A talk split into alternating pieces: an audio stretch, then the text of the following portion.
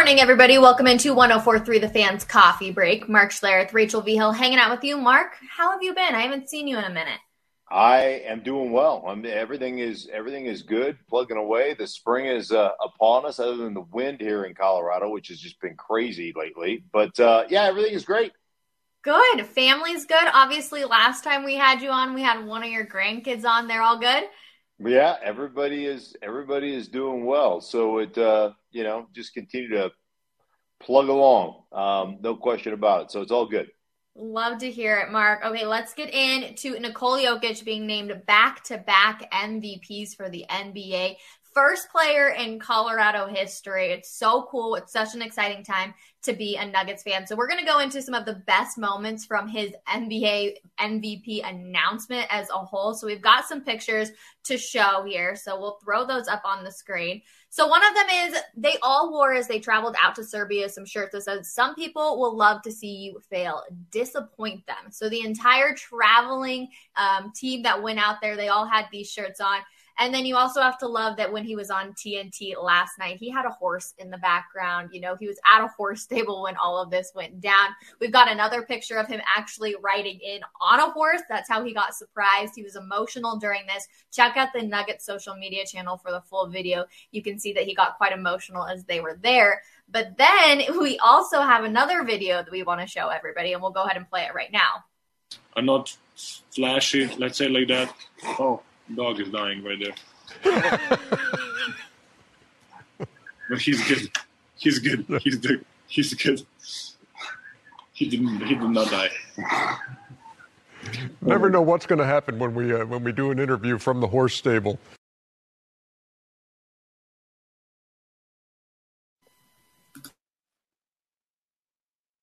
Mike muted. Uh, you love to see just different situations. You know, normally when you see these MVP announcements, it's extremely formal. But for Jokic, you know, he's in a horse stable. There's lots of different things. So if you had to pick, Mark, one of the best things from this announcement, which one would you say?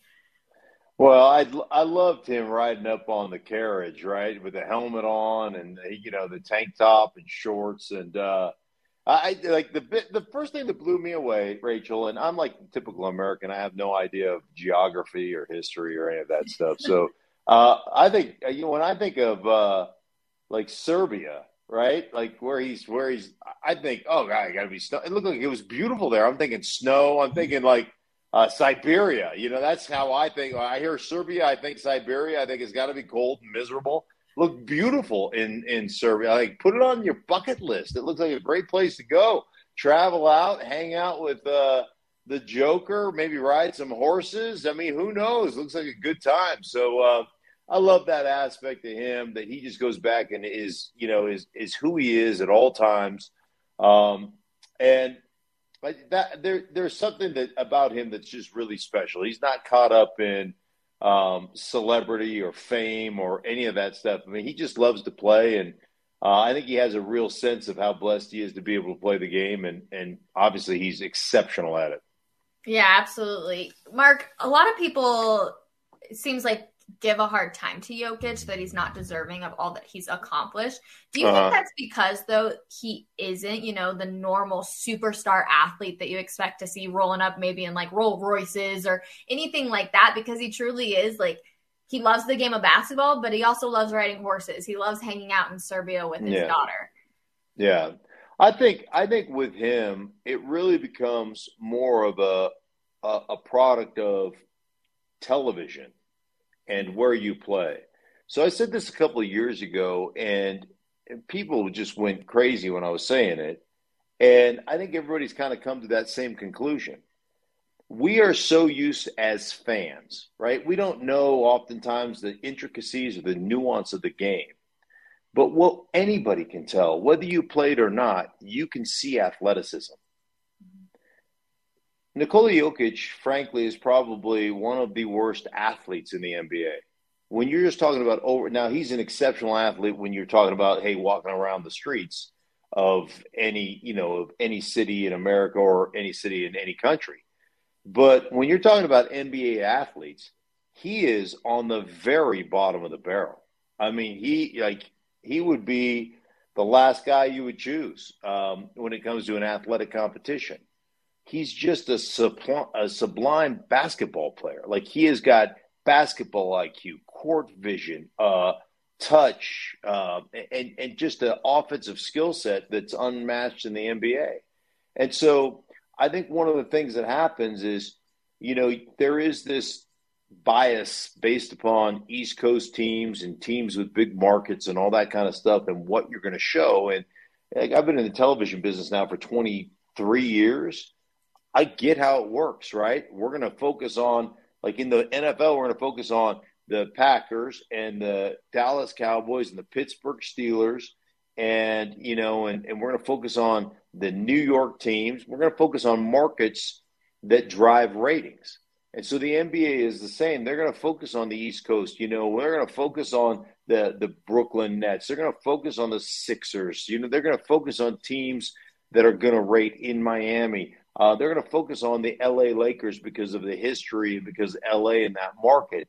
But Denver is an NBA flyover city.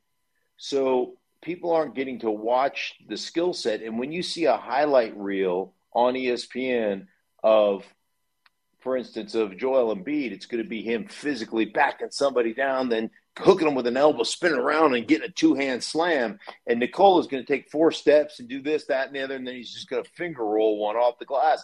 And so you get a highlight package. You get Embiid, you know, it might be a minute and a half highlight package. They may lose, but it's a big highlight package. You get a highlight package of Nikola Jokic, and it's 21 seconds. It's a three pointer and one really, you know, really nice move that he finishes. He didn't even he he finishes underneath the rim, and people don't like people that doesn't resonate with today's fan. They want to see the thunderous dunk. They want to see the athleticism. They want to like they want to see things that they think they can't do. Like the average fan doesn't want to see a guy that looks like a guy from the rec center who just happens to be really good. You know, they don't they don't want to see that. Uh, I could go down to the rec center and see you know some big tall gangly guy uh, that that throw you know that that puts in 27 points like that. That's not what they want to see, and so that that really really the television part of it because when you look at the voting, I think uh, I think he got 60. What did he get? 61, 65, 65 votes for first place votes and then he got uh, and and Joel Embiid got 26 first place votes. Well, the 26 first place votes are probably from the TV guys who don't like you know who don't like who don't like that. The, the the 65 first place votes are from scouts and from people who really like who really understand the intricacies of the game. So it just is it's just kind of one of the things that uh, you know that he will always have an uphill battle fighting because he's never going to be the best athlete on the court any any given night. He, he will never be that. Don't you think though that 2,000 points, 1,000 rebounds, 500 assists in one season, being the only player in NBA history to ever achieve that, should pretty much speak for itself? Um, it should. Yeah, it, it should. But I've heard the same TV guys talk about Joel Embiid and how you know overcome injury issues and and issues with Ben Simmons on the team and this, that, and the other. And I'm like, well, wait a minute you know, in the same breath, they say, "Hey, the, the Joker just hasn't done enough." Uh, wait, whoa, whoa! He didn't have his two best, like two of his four best players were out all season long. Like, like, do you guys even? You know, obviously, you don't even pay attention. You don't watch the games. You don't pay attention to the games. I mean, so yeah, no, it, you know, it's as a as a Nuggets fan or as a Denver, Colorado guy, um, it does frustrate you. But I, I, like I do as a television guy, I understand it. As a fan and a, and a Denver guy, it, it bothers me. As a television guy, I understand why it happens. Mm-hmm. Well, let's look ahead now because it is schedule release day. So many people are excited, including myself, to find out who the Broncos are going to play. So, Mark, knowing the opponents of this team for this upcoming year, which games are you most excited to see? Well, obviously, I'm excited to see them play in London. I think that's really cool. I'm excited for the Christmas Day game um, against the Rams. Absolutely love the fact that they're going to go to Seattle and play the Seahawks. I think that's you know I think that is just incredible. So I think that's going to be um, unbelievable. And then you know I always you always have to kind of look at the quarterback matchups, right? Like So you get Arizona and Kyler Murray, who really fancied himself after Russell Wilson um, because they're both, you know, slighter in stature. They're not as tall. So that that should be a great quarterback quarterback matchup. Uh, Patrick Mahomes twice, obviously. This division is just sick with the Raiders and Derek Carr and getting Davante Adams, the pass rushers they have. Uh, obviously, Justin Herbert and what he's done in his first two years with the the Chargers is just incredible. So the division is absolutely sick, but there's some great matchups and some great games uh, as well that I'm really excited about. Okay, if you could have any game that you could call, which one would you want to? Oh, shoot, Christmas Day against the Rams. It could be so much fun. I'm excited. Yeah, I was a little on edge about it being on Christmas Day. I was like, any of these games is going to be huge, but I think it will be a di- different atmosphere, especially being in um, Los Angeles. I think it's going to be a lot of fun. I'm excited. Yeah, and that if uh the Rob Walton ends up buying the Broncos, it could be Walmart versus Walmart. That whole talk has been really interesting. Have you heard mm-hmm. any updated news on the ownership? Lots of people already asking questions. No, you know, I, I'm just sitting back like everybody else, just waiting for it to happen. Um, you know, you, you just hope, from an ownership standpoint, you just hope. We always used to have the saying uh, when I played, and Michael Dean Perry really was the guy who used to say it all the time. You know, like owners own, players play, and coaches coach. They, like own, write checks, make sure we have the facilities, make sure we have the personnel, make sure we have all the things that we need to be competitive. And then it, after that, it's our job. Like, don't come in and try to, uh, you know, don't try to, come in as an owner and try to be a scout. You know, don't write up scouting reports. Let the coaches do their thing, let the players do their thing. You facilitate those things happening and you know that was the way that was the way it was in Washington with Jack Kent Cooke when I played there, and it certainly was the way um, of of the Broncos organization under Pat Bowlen. So you know, I just believe that I believe that you have to not only you know hire people, but you've got to empower people to do their job. Right? You can't you can't be a helicopter mom when it comes to ownership. Right? You can't just be involved in every little aspect of it. Um, you have to you have to hire and empower people and trust them to do the work. And obviously, if they don't get it done, then you fire them. But the bottom line is nobody can do it efficiently if you're circumventing or you're emasculating the coach. If you're circumventing the authority of the coach or emasculating the coach, and that's why organizations like Washington have, I mean, have just fallen on such hard times because when the owner um, consistently um, emasculates or, or uh, cuts the power of the head coach, then the players don't respect them. And when they don't respect them, then there's there you know there is not the the the system of checks and balances that you have to have to be good in the NFL. So or in any in any line of business. So um, I want the new ownership to have deep pockets, to spend money, and uh, to empower people to do their jobs as a player, as a former player, obviously for yourself, what was your true relationship like with Pat Bowlen? You know, how often did you talk to him in a season? Did you ever even talk to him? Yeah. Uh, I talk to him almost every, close to every day. That's because, awesome. yeah, because every, well, because Pat was a workout fiend. And so, so Pat would always come out to practice, you know, and, and just kind of watch practice and stuff. And then he'd go in and he would get on that um, the stair the stairmaster, you know, the ones with the real stairs that go, mm-hmm. and that dude would be on there for hours. I mean, he'd just be going crazy, and um, and after practice, we always used to have to run or whatever. You know, we'd run forties or run hundreds or whatever it was. Well, I was always excused from that as a player because I had such knee issues. So they just made me go in and ride the bike. So I would always ride the bike for like 15 minutes. You know, like I would, I would basically just sit there, and uh, I was always you know, the bike was right next to where Pat Bowlen was working on his uh, deal, um, and I I would always just be just going to town on that thing, having a good time, and we'd always have these conversations um, during that. So I I I talked to Pat a bunch, um, and uh, he was always i mean he just always was great he was great that way mark were you hated by your teammates because you got to go ride the bike and they had to go run because i think i would have a little bit of beef with you if that was the case Uh, no, they knew. I mean, they like no, they there was no animosity. I mean, like watching me run is is painful. They'd rather just have me off the field. So, uh, yeah, no, that was, uh, and, plus they knew that it wasn't me trying to get out of anything. It was just me. It was the Broncos managing my health, and so you have to understand that when I signed with the Broncos in '95, there were a lot of people that were saying it was a horrible signing simply because of my injury history, and um, and I owe a debt of gratitude to Mike Shanahan, the Broncos, Pat Bowlen, um, because they did a great job of managing my health. So you know when the other guys are taking, you know, in a ten play period, the starters are taking, you know, probably uh, I don't know six of the ten reps in a 10 play period. Um, most of the time, by the middle of the season, I was taking two of those reps at best, sometimes not at all. And so it was the way that Mike Shanahan managed my career that ended up allowing me to play another six years because I wasn't, I was just like, I was just the bare bones. Hey, we need you in on this one blitz because it's a really strange blitz. So we want you to go in here and, and have at least one rep on it.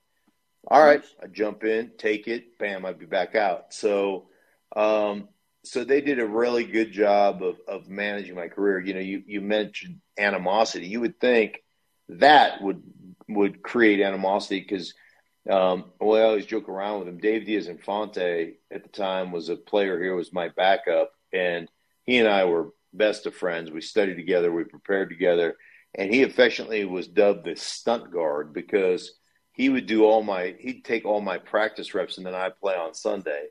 And if there's anything that would would create animosity, um, that would be that would be it. But that's the kind of team we had. Like this is going to help us be a better team. So like I'm in. And so Dave was like, I'm in. I'll do all that. I'll do all the work during the week for you, and you play on Sunday so you can play.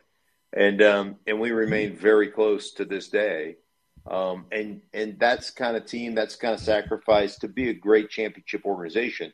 Those are the kind of sacrifices you have to be willing to make. It's uh, it, it, you know, there's old saying, it's amazing. Um, it's amazing um, what you can accomplish when nobody cares who gets credit. And that's something you have to understand as a, as a, as a team if you want to have great success. Mark, see, this is why we love having you on Coffee Break. We love these types of stories. And another player that has dealt with some injuries is KJ Hamler, obviously having a torn ACL. He also ended up having hip surgery um, this season, too, while he was out. But he spoke to the media yesterday. So let's take a listen. Playing ball again. You know, when you, I feel like when you take something that you love away, you know, it, you kind of figure out, like, like, you know, what am I going to do? You know, so, but, you know, I've been picking up new hobbies, things like that, just to you know, because I'm not just football, you know, um, but when I'm on the field, I'm just football. but, um, you know, just trying to find an identity outside of football as well. And that was probably the hardest part for me because all I know is football. But, um, you know, just picking up new things, you know, new hobbies, being around positive people um, that bring light and energy to your life is a big difference. I like to skate, roller skate. I can't. I ain't been doing it lately. I ain't been doing it lately, but um, all my boys know we used to that's what we grew up doing. Ice, uh, you know, not even ice skating, like roller skating. You know, uh, if y'all ever seen uh, like the movie ATL or Roll Bounce, that's what we do. I love this for multiple reasons. One, he was so open and honest about how he loves to roller skate, which is something you don't hear often. We were actually talking to Tyler Polumbus, and he said there's so many things that go in a player's contract that you're not allowed to do and you would think roller skating would be one mark. So I want to ask you, what was the most dangerous thing you think you ever did during your player days?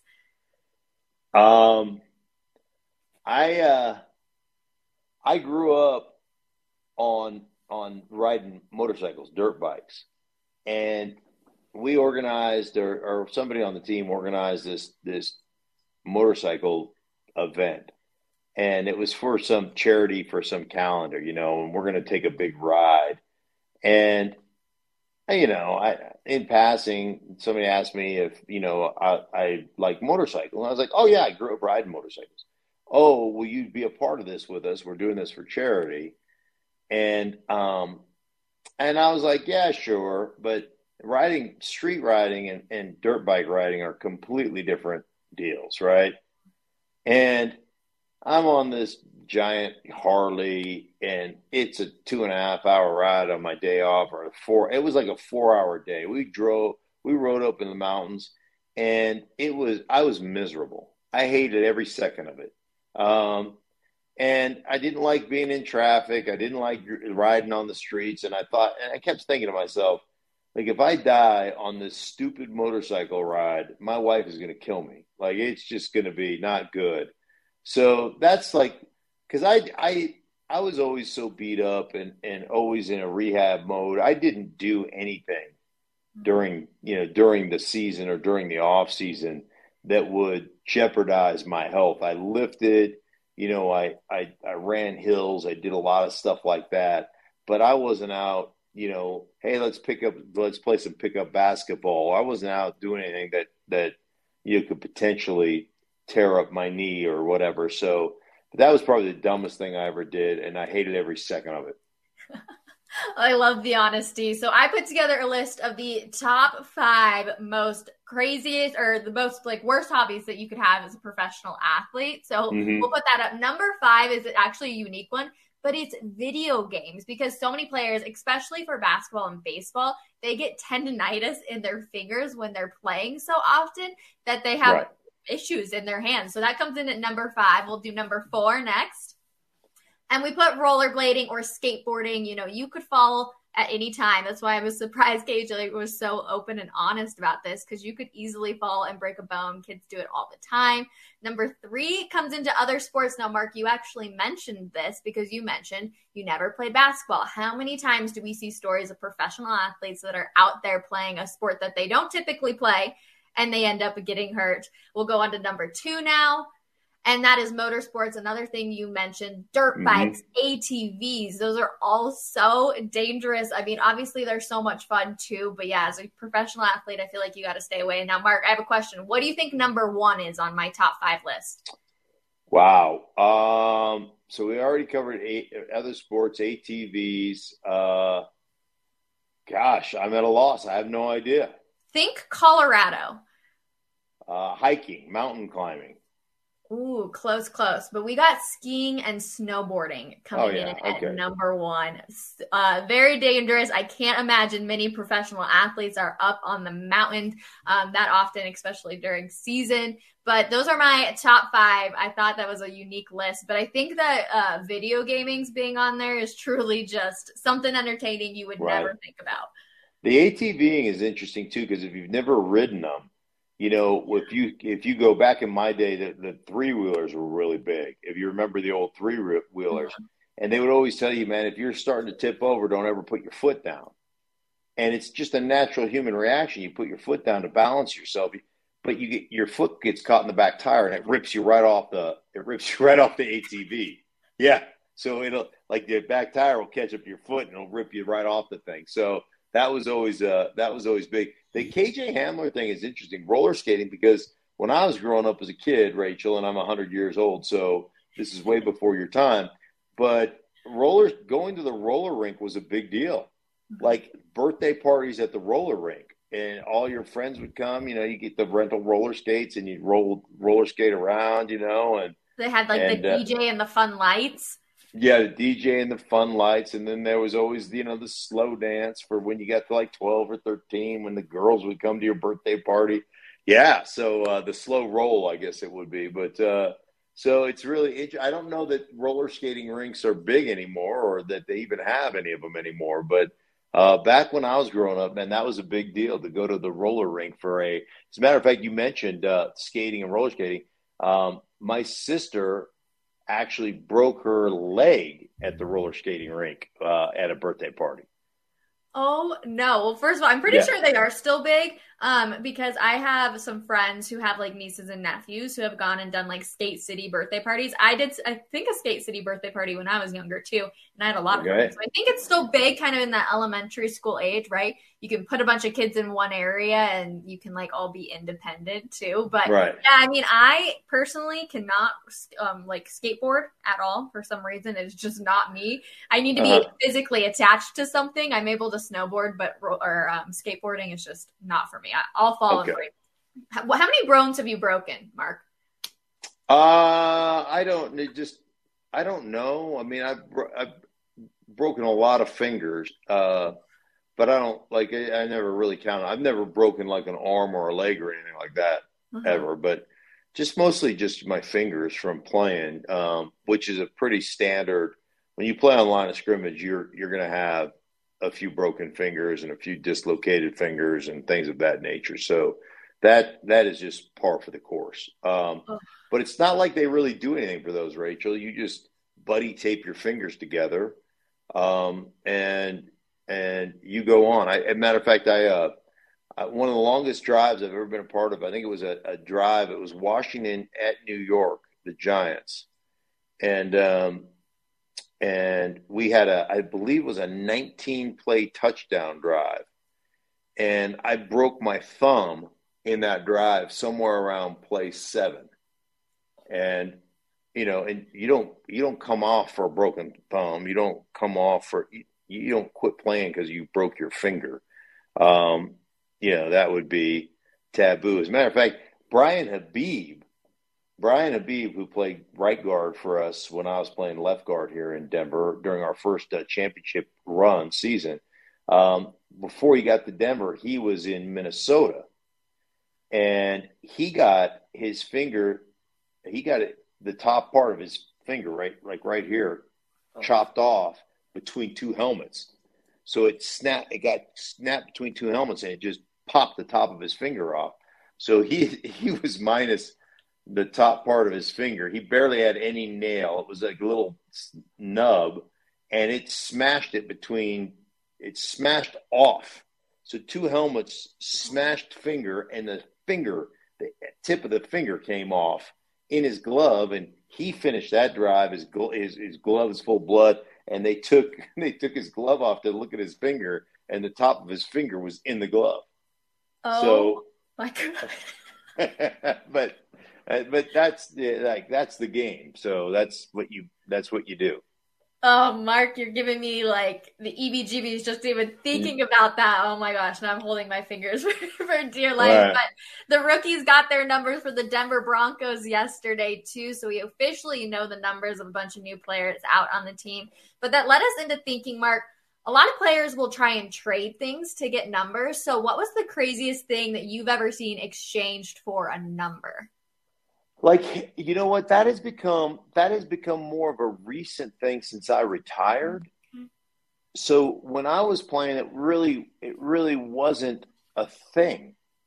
Okay. Um, now, remember when I first got when I first got in the league, there was no free agency, right? And then um, then they opened up Plan B free agency. I think in 1990, and so Plan B free agency was the guys that you didn't protect on your team.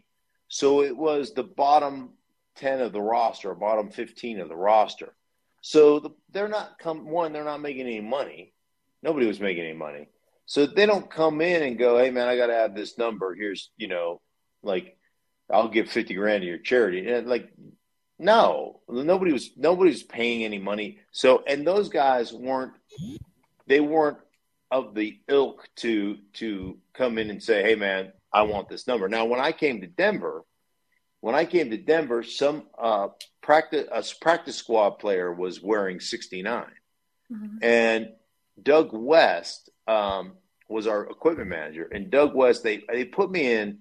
I don't know if uh, my the jersey I had hanging in my locker was 62 or 61 or whatever, and I was like, all right, whatever. You know, it's it's a number. Yeah. What do I care, right?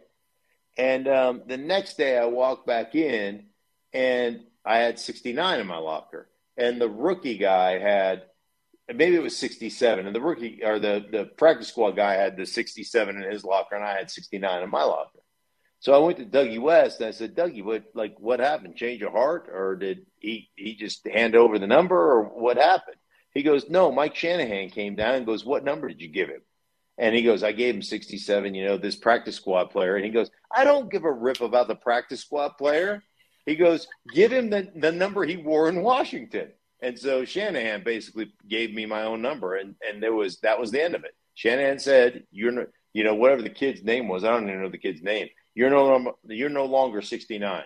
He is." And so that's the way it went for me. So that was the way it was back in in those. I can't imagine being so tied to a number that you're willing to give up. You know, the, the kid Thibodeaux and the Giants gave his wanted number five, which was the kicker Graham Gano, and uh, and he Graham, you know, to his credit, gave Thibodeaux the jersey number five uh, in exchange for a fifty thousand dollar donation to Pets Behind Bars, which is a really cool organization. But uh, like, I don't know, man, keep your fifty thousand bucks and wear four or one or three or whatever. I, I just, I, it doesn't make any sense to me. But whatever. That's where I'm at. I don't understand, but I guess some people just have those ties to it. But Mark, I appreciate you so much for hopping on coffee break with us this morning. We appreciate all the stories, all the insight behind the scenes look at everything. Thank you. You are so welcome. Take care, Rachel. Have a great day. Thank you. And thank you everybody else for tuning in to Coffee Break. Make sure you're back tomorrow morning, 10 30 a.m. Cecil and I will be breaking down the Broncos schedule release. We'll see everybody later.